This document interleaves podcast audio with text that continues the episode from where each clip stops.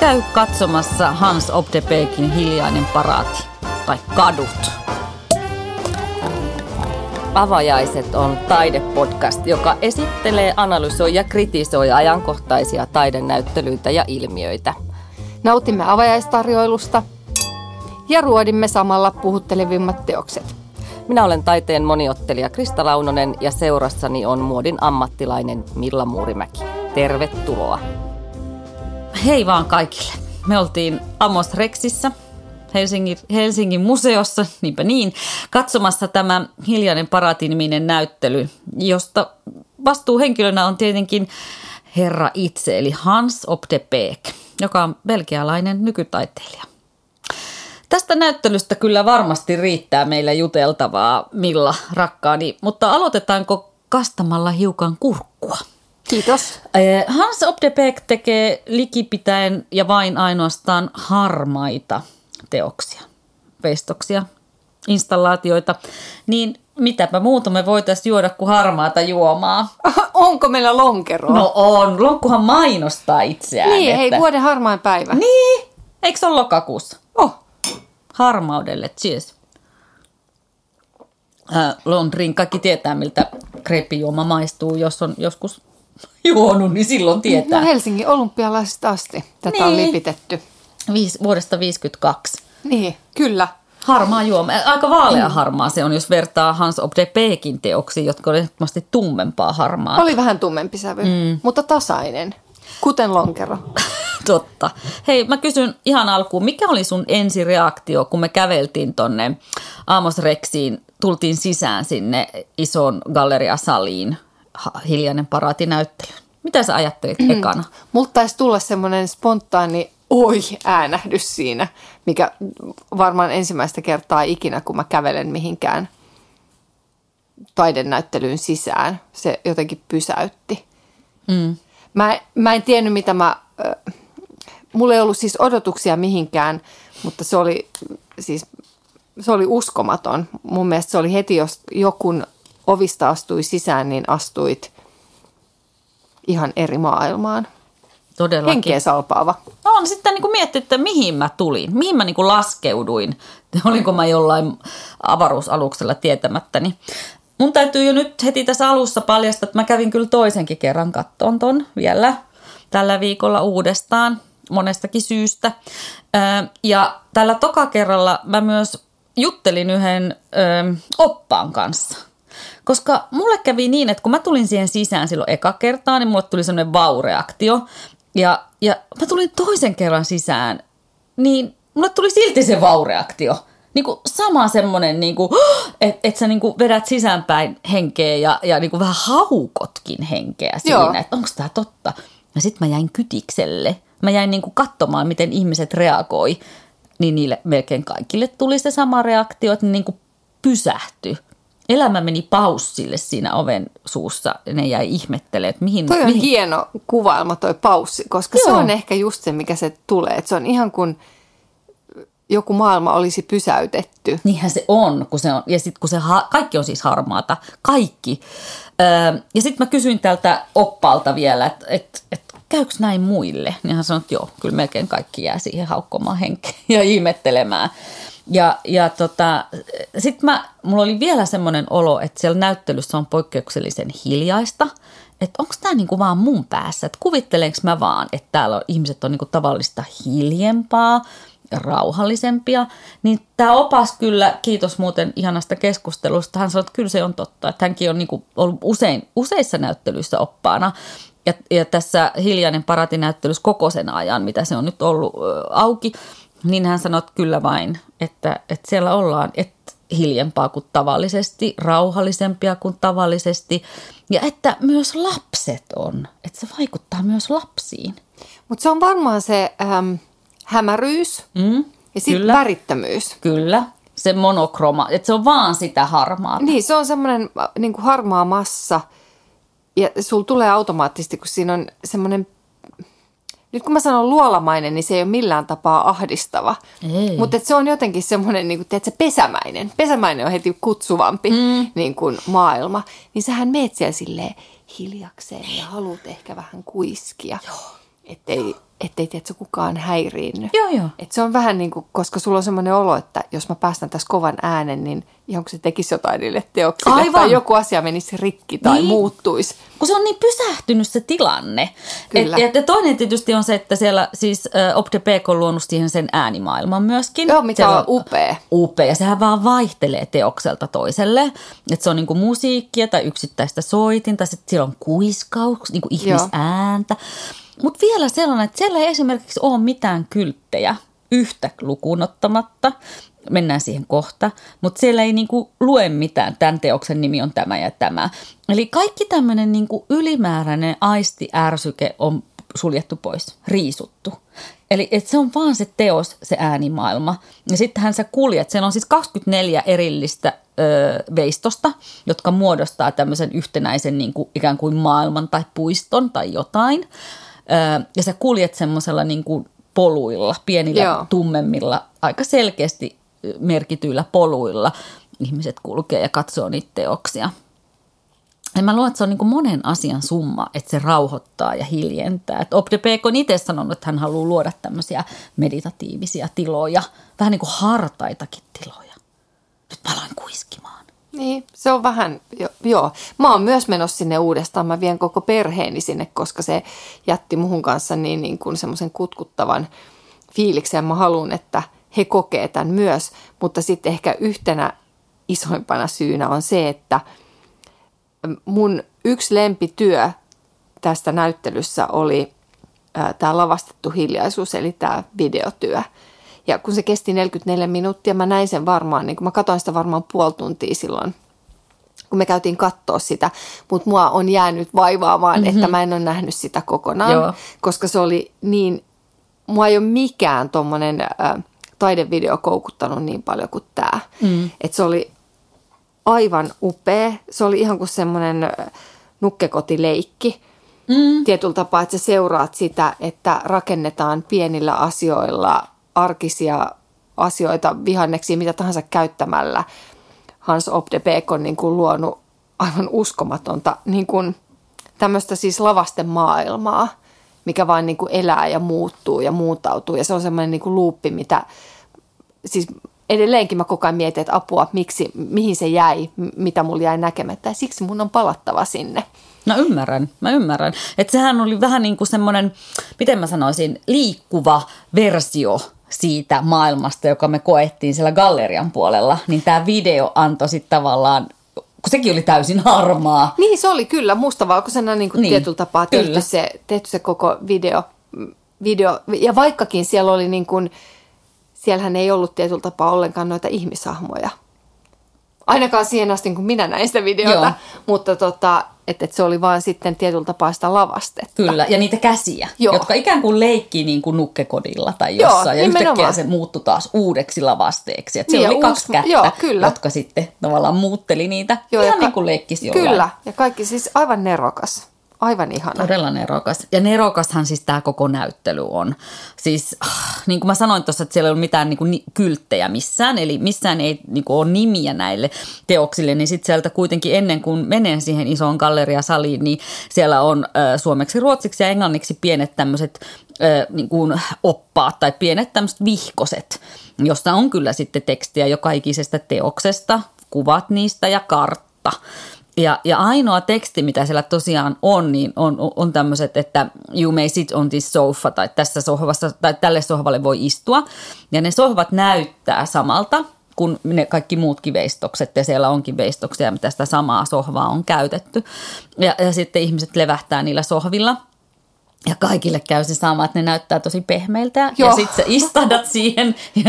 Mä jäin nimittäin tätäkin vaklaamaan, vakoilemaan, kun ihmiset istahtaa niille sohville. Ja ne ei olekaan pehmeitä. Ei, se vähän niin kuin sattuu. Kyllä. Poing! Se, niin kuin se pylly, pylly niin kuin ne luut kalahtaa vasten sitä betonia. Ja sitten ihmiset on sille au! Ja niin, tai se, mä en tiedä, mikä, onko se betoni vai onko se tiedätkö, jotain akryyliä vai lasikuitua, mihin ne on tehty. Ja mun mielestä se pitää sanoa, silloin kun mä kävin siellä, niin opas kertoi, että eh, tuolla näyttelyssähän ei ole ainuttakaan esinettä niin, että siellä olisi joku valmis esine, mikä on vaan spreijattu harmaaksi, vaan ne on kaikki mm. nimenomaan tehty. Kyllä. Ja kyllä. sehän varmaan tässä se hämäys onkin, koska ne on niin järjettömän aidon näköisiä, kuten nämä sohvat, että sä kuvittelisit, että se on vaan hmm.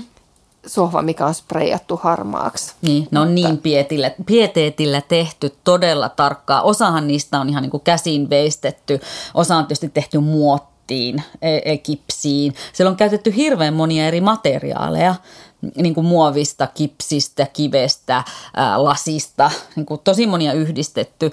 Et se on kuulemma myös semmoinen, että ihmiset kysyy eniten, että mistä nämä on tehty. Ja vastaus on, että vaikka mistä, monista eri Joo. matskuista.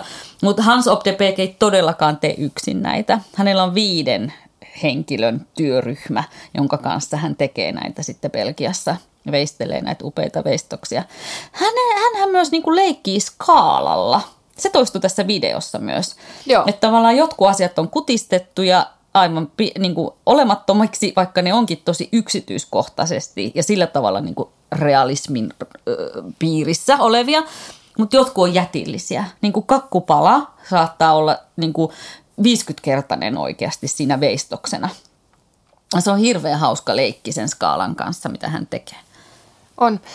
Ja mun pitää sanoa, tota, mä Hans de Beekki ei ollut mulle millään tapaa tuttu taiteilija entuudestaan. Sitten kun tuli ilmi tämä, että hän on Belgiasta ja maastuin tähän hänen harmaaseen maailmaan, niin mulle tuli heti semmoinen, että aa, tämä on vähän sama kuin belgialainen niin kuin muotitaiteilija Anne de Mylimister, kuka on myös tämmöinen niin kuin mun mielestä hyvin samankaltainen niin kuin, ihanan tämmöinen monotominen niin kuin estetiikka – ja leikitteleväisyys. Mä ajattelin, että siellä on joku ihana tota, tämmöinen design, design niin kuin, joku tippa pistetty niin kuin belgialaisten niin kuin juomaveteen, että sieltä tulee tämmöisiä meganeroja maailmalle. Onko se lonkku? Saako ne salaa lonkkua? Niin voi olla joo, että ne on kaikki niin kuin harmaalla juotettu. En tiedä, joo. Hans de Beek on kyllä silleen ihan tunnettu ö, nykytaiteilija. Hän on siis syntynyt vuonna 1969, eli on nyt 53 vuotta. Mutta tämä on hänen eka yksityisnäyttely Suomessa, että ei hän varmaan olekaan silleen kauhean niin kuin, tunnettu täällä päin, koska ei ole ollut meillä aikaisemmin esillä näin isosti hän on kyllä niin kuin käsitellyt tämmöisiä elämän ylä- ja alamäkiä, kuolemaa ja elämää näissä teoksissaan aikaisemminkin. Mm, paitsi näitä upeita veistoksia niin, ja videoteoksia, niin hän tekee muutenkin vaikka mitä maalaa ja piirtää ja valokuvaa ja jopa on siirtynyt opera- ja teatteriteoksien tekemisiin. Mutta mun nyt täytyy nostaa sieltä tietysti tämä hänen kuolemateemansa, kun se mua kiinnostaa. Ja nimenomaan tämä memento mori, johon hän nojaa, eli tämmöinen, että, että olemme kaikki kuolevaisia ja, ja niin kuin, äh, aikamme täällä on rajattu, niin siihen hän monet hänen teoksensa viittaa. Samoin tämmöiseen vanitas-asetelmiin, eli tämmöisen elämän turhuuteen ja elämän niin kuin, lyhytaikaisuuteen ja tilapäisyyteen. Ähm, niin, momento mori siis tarkoittaa muista kuolevasi niin sananmukaisesti.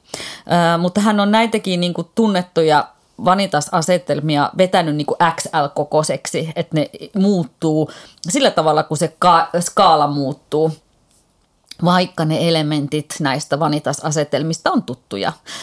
Pääkalloja, kynttilöitä, kasveja, hedelmiä, eli, eli semmoisia asioita, joista se elämä näkyy, jossa niin kuin tavallaan vaikka kasvit, kukat ää, aika nopeasti lakastuu ja sillä tavalla niin kuin muistuttaa siitä elämän tilapäisyydestä. Ja tällä niin kuin hän haluaa sitten taas muistuttaa sitä, että, että pitää osata iloita elämän pienistä hetkistä. Vaikka saippua kuplien puhaltamisesta, semmoinenkin teos siellä on. Että tavallaan kun nostetaan kuolemaa esille, niin hirveän usein halutaan sitä, että ihmiset arvostaisi elämää, koska se on arvokas juttu. Niin no tässä vaiheessa nostan sitten esille sen yhden aivan ehdottoman suosikkini. Ei varmaan ole sulle milla yllätys, että se on se... ei.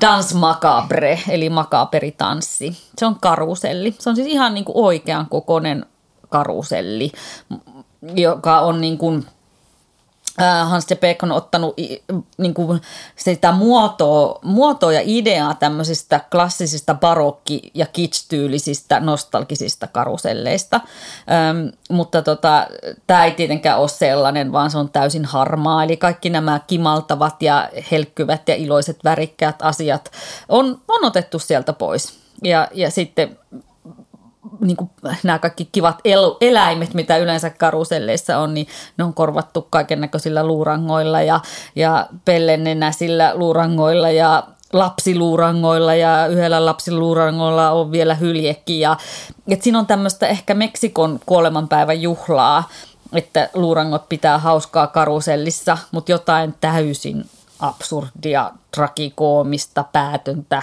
siinä myös on. Jotain ehkä surullistakin. Mutta se on niin hurja, koska karuselli automaattisesti tuo sulle mieleen värit ja ilon ja äänet ja lasten jännittävät kiljahdukset ja kaikki muu. Ja yhtäkkiä siinä ei olekaan mitään muuta kuin sitä harmaata. Että se on niin vaikuttava teos. se, on aika, se on todella hurja teos ja, ja pysäyttävä olla sen äärellä. On, on. Nimenomaan se on jotenkin siinä ne ristiriidat on niin voimakkaat että se, se on semmoinen täydellinen, hei nyt Halloweenin aikaa, niin hei, sinne, niin. sinne kannattaa lähteä hakemaan niin kuin Halloween-asujen inspiraatioon nyt tuolla Amos Rexin niin kuin kellarissa. Hei, toi on niin totta. Sehän olisi täydellinen niin kuin Halloween-inspiraatiopaikka. Mitä jos tänä Halloweenina pukeutuskin vaan täys harmaaseen? Mm, kyllä, mä voisin ostaa ton. Ah, todellakin. Mm. Joo, mutta vielä siitä, kun sä puhuit siitä, että kun se on jotenkin niin epätodellinen, se, kun sä astut siihen ja meet siihen tilaan, niin mulle aika nopeasti tuli myös mieleen niin kuin Pompei ja muut tällaiset paikat, missä se koko maailma on niin kuin tuhkan alle joutunut, ää, tai joku 9-11, tai joku muu tämmöinen, niin että et, et kun maailma pysähtyy, kun vaikka tulivuori purkautuu ja sitten kaikki päät niin kuin jää sen laavan tuhkan alle.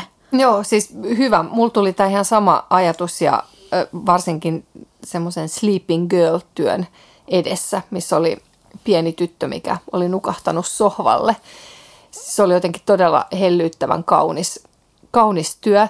Mutta mulle tuli myös siitä mieleen, että onko tämä tämmöinen niin kuin, se on vähän niin kuin pysäytetty aika tai onko se niin kuin kivettynyt siihen, että olisiko se mm. niin kuin meidän modernin ajan niin kuin nimenomaan Pompein tapahtumat.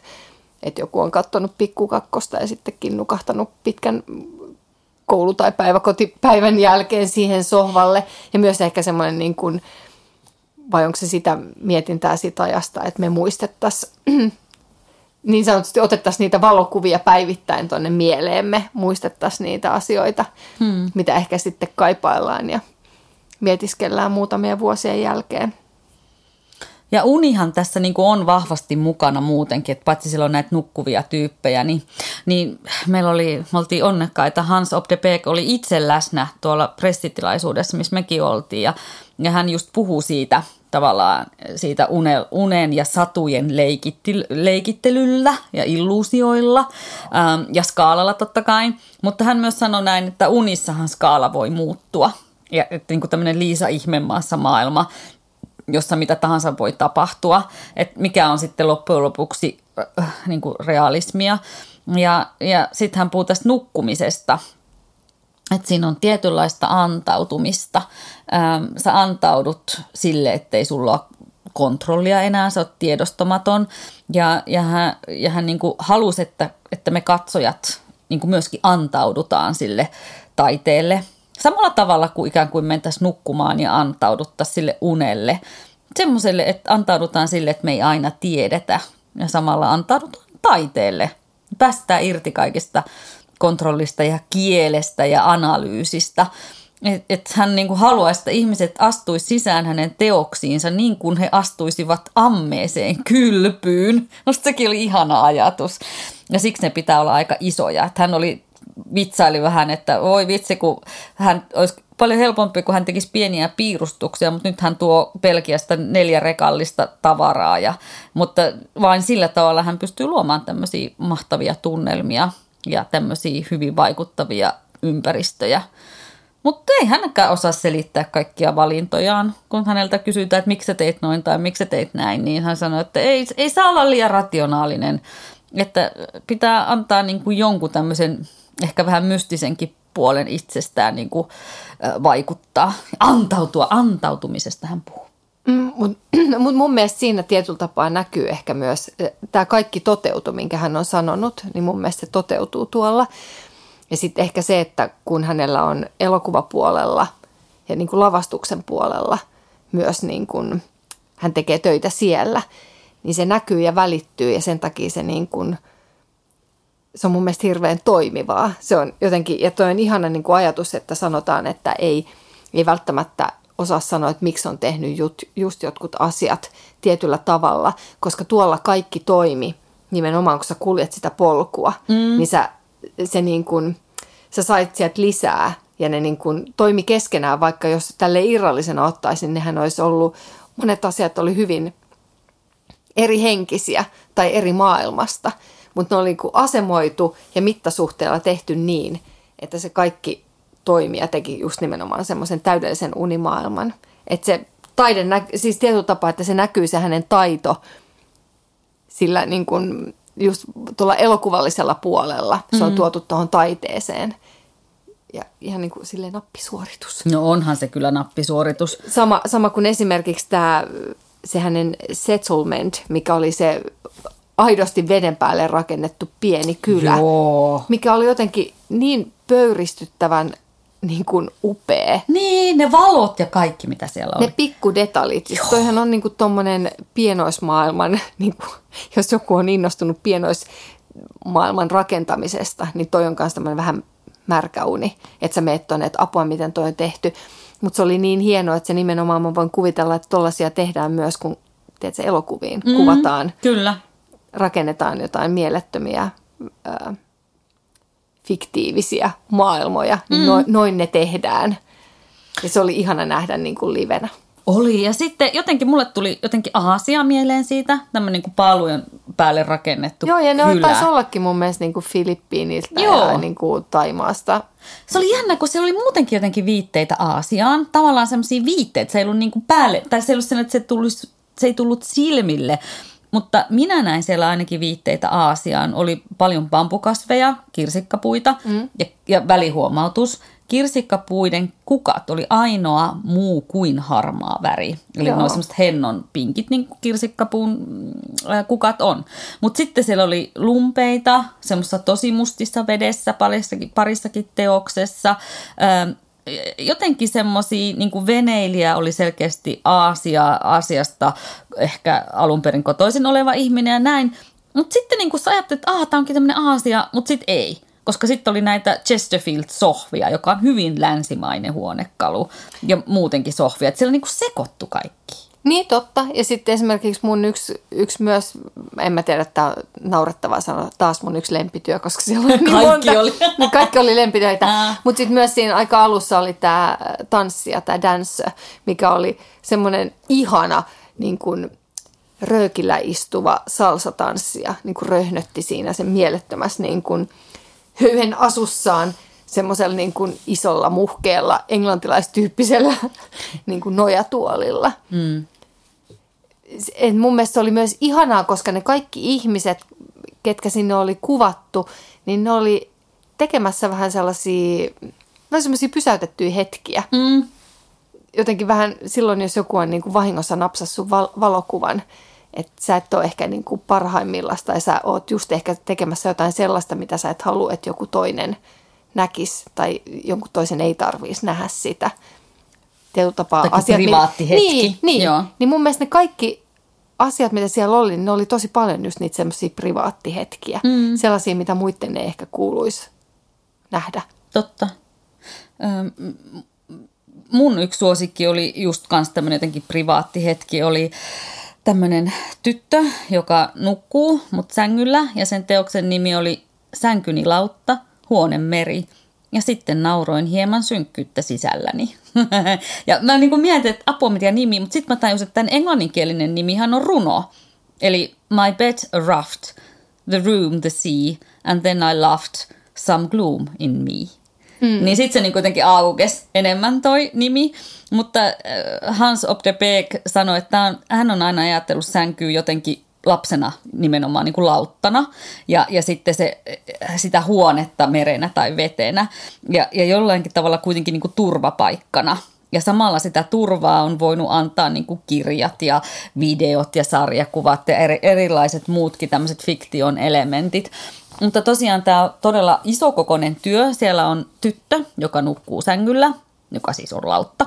Ja, ja sitä ympäröi sitä sänkyä tämmöinen mustavetinen lummelammikko oikeastaan. Ja, ja sängyn vieressä on yöpöytä, siellä on kirjoja, karkkeja, unilääkettä, vesilasi ja, ja sitten perhosia myöskin. Ja perhosethan symboloi kuolevaisuutta ja kaiken ohikiitävyyttä, ohimenevyyttä. Ja antiikissa perhoset on muuten ollut vielä sielun symboleja. Ja sitten tämä äänimaailma, niin siellä on just tätä kuisketta jollain kielellä, mitä mä en ainakaan heti tunnistanut. Ja tämä nukkuva tyttö, se on siis aivan jotenkin, se on tietenkin se on niin realistinen ja se koko kohtaus on just semmoinen pysäytetty hetki.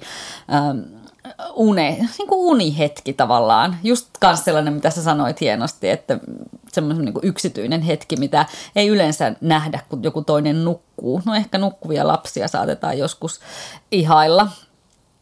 Mutta siinäkin oli tämmöinen ajatus kans lautasta antautumisen symbolina ja, ja lapsuudesta ja lapsuusmuistoista ja, ja leijailemisesta. Apua, se oli niin hieno. Se oli vähän samanlainen kuin se nukkuva tyttö, mistä sä kerroit, mutta, mutta tosi vaikuttava, unenomainen, maaginen, maaginen. Ja tuolla on ehkä kaiken kaikkiaan pitää kaikille, ketkä sinne menee, niin – kattokaa niitä detskuja. Niin. Siellä on niin paljon nähtävää, joka ikisessä työssä on tosi paljon kaikkea pientä. Siellä oli se semmoinen piano tai flyykeli, minkä päällä kanssa on siis järjetön määrä kaikkea pientä tavaraa. Ja sitten kun sä alat tutkia niitä tavaroita, niin sitten ehkä alkaa miettiä, että aha, kenenkäs niin kun soitin tämä onkaan, tai minkä näköinen ihminen, tai niin, minkä näköinen tyyppi tätä käyttää – ne kertoo mm. mun mielestä tosi paljon lisää, ne kaikki pienet tavarat. Tai ihan sama tässä karusellissa. Se oli niin täynnä kaikkea pientä detaljia, mikä vie niin kuin, tarinaa vaan eteenpäin. Totta. Joo, niihin kannattaa kyllä kiinnittää huomiota. Mua kiehtoo toi harmaa väri, että et miksi hän on juuri varu, valinnut harmaan. Et kyllä se sitten siinä, hänen, kun hän kertoi töistä, niin kyllä se niinku paljastukin siinä, että miksi juuri harmaa. Ähm, ja hän selitti sitä, että, että ei hän voisi tehdä niin kuin näitä värillisinä, koska hän ei ylipäätään niin kuin pyri jotenkin jäljittelemään todellisuutta, vaan haluaa nimenomaan luoda sitä vaikutelmaa. Ja kun sulla on tämmöinen yksivärinen, no just harmaa, niin silloin helpommin se muoto korostuu tai se hahmo pääsee niin kuin oikeuksiinsa, eikä se väri ota sitä kontrollia siinä tai tuu päällimmäiseksi. Se on se belgialainen. No se, se, se on se belgialainen, niin kuin muotokielen tajuuminen. Kyllä se se on. Ja niin kuin semmoinen yksinkertaistaminen varmaan myöskin. Ja hei, harmaahan on nyt vuosikymmenen sisustusväri, että come on, että jos jotain väriä on tänä vuonna nostettu en, e, tai vuo, tämän viimeisen kymmenen vuoden aikana, kyllä se harmaa on. Harmaa muuten symboloi ikääntymistä, tylsyyttä, harmaata arkea, mutta myös rauhoittumista ja se on aika neutralisoiva ja meditatiivinen väri. Mm. Mm. Joo. Kyllä. Tota, ähm, mulla on semmoinen olo, että kun me aloitettiin tämä sanomalla, että katsot tämä näyttely tai kadut, niin, niin mä oikeasti on sitä mieltä, että ihmisten täytyy mennä tänne. Että jos ne yhden näyttelyn tänä syksynä käy katsomassa, niin valitse tämä. Siis se on niin epätodellinen ja todellinen, tuttu ja vieras ja absurdia viehättävä ja taianomainen ja, ja apua. Sitä on kuvattu myös sanoilla visuaalinen fiktio, öinen puisto, öinen puutarha, taianomainen unimaailma. Musta nämä kaikki sopii. Et, et kun kaikki tuntee vanhan tanskalaisen satusedän Hans Christian Andersenin, niin olisiko meillä nyt uusi harmaa satusetä, Hans of the Beek satusetä, joka luo uusia maailmoja? Mm, todellakin, ja tämä satusetä niin kuin jotenkin saa ehkä ihmiset innostumaan taiteesta. Mm. Mä oon niin kuin sitä mieltä, että, että kenet tahansa tonne veisi, niin ei taatusti tule se niin kuin pettyneenä ulos. Ei, ei kyllä. Että siis tuolta saa jokainen jotain. Että siis siellä on, siellä on niin moneen asiaan, mihin sä voit niin kuin kiinnittyä. Mun on vaikea nähdä, että sieltä tulisi joku tyyppi, kuka sanoisi, että tämä oli tosi huono. Niin, että enpä saanut mitään. Joo, sä sanoit, että sä oot menossa toiseen kertaan. Mä oon menossa kolmannen kerran. Mä haluan viedä poikani tonne. Musta on hirveän tärkeää, että hän näkee ton. Ähm, Amos Rex on informoinut, että kannattaisi varata liput netistä ihan sen takia, että välttää jonottamisen ja sitten he haluavat pitää sen, että siellä ei ole hirveitä yleisöryntäystä, että sinne ei päästetä niin kuin kauheasti ihmisiä kerrallaan, jotta se kokemus toimisi mahdollisimman hyvin. Niin kehotan kyllä tekemään sen varaamisen netistä, se onnistuu nopeastikin, niin sitten välttää ruuhkat ja jonot ja kaikki tällaiset. Ja samalla voi, niin kuin ehkä voi katsoa jonkun muutenkin sellaisen ajan, milloin ei todennäköisesti ole niin paljon ihmisiä siellä muutenkaan. Joo, se toimi ihanasti silloin, kun me oltiin pressissä tai katsomassa, koska oli tosi vähän ihmisiä, niin sulla oli semmoinen olo, että sä saat yksin haahuilla siellä rauhassa, niin mä, mä kyllä on samaa mieltä, että jos se olisi ihan niin sanotut polut täynnä porukkaa, niin se ehkä söisi sitä tunnelmaa. No kyllä se söisi sitä tunnelmaa, äh, että eiköhän ruveta varailemaan lippuja seuraavaa reissuja. Ja sitä ennen hiukan harmaata juomaa. Kyllä, kiitos Aston. Hans. Kiitos Hans Satusetä. Ja hei, mahtavaa kiitos Aamos Rex taas mielettömästä näyttelystä. Ollaanko me koskaan nähty huonoa näyttelyä siellä? Ei. Ei. Sille, kippis, Moi. moikka.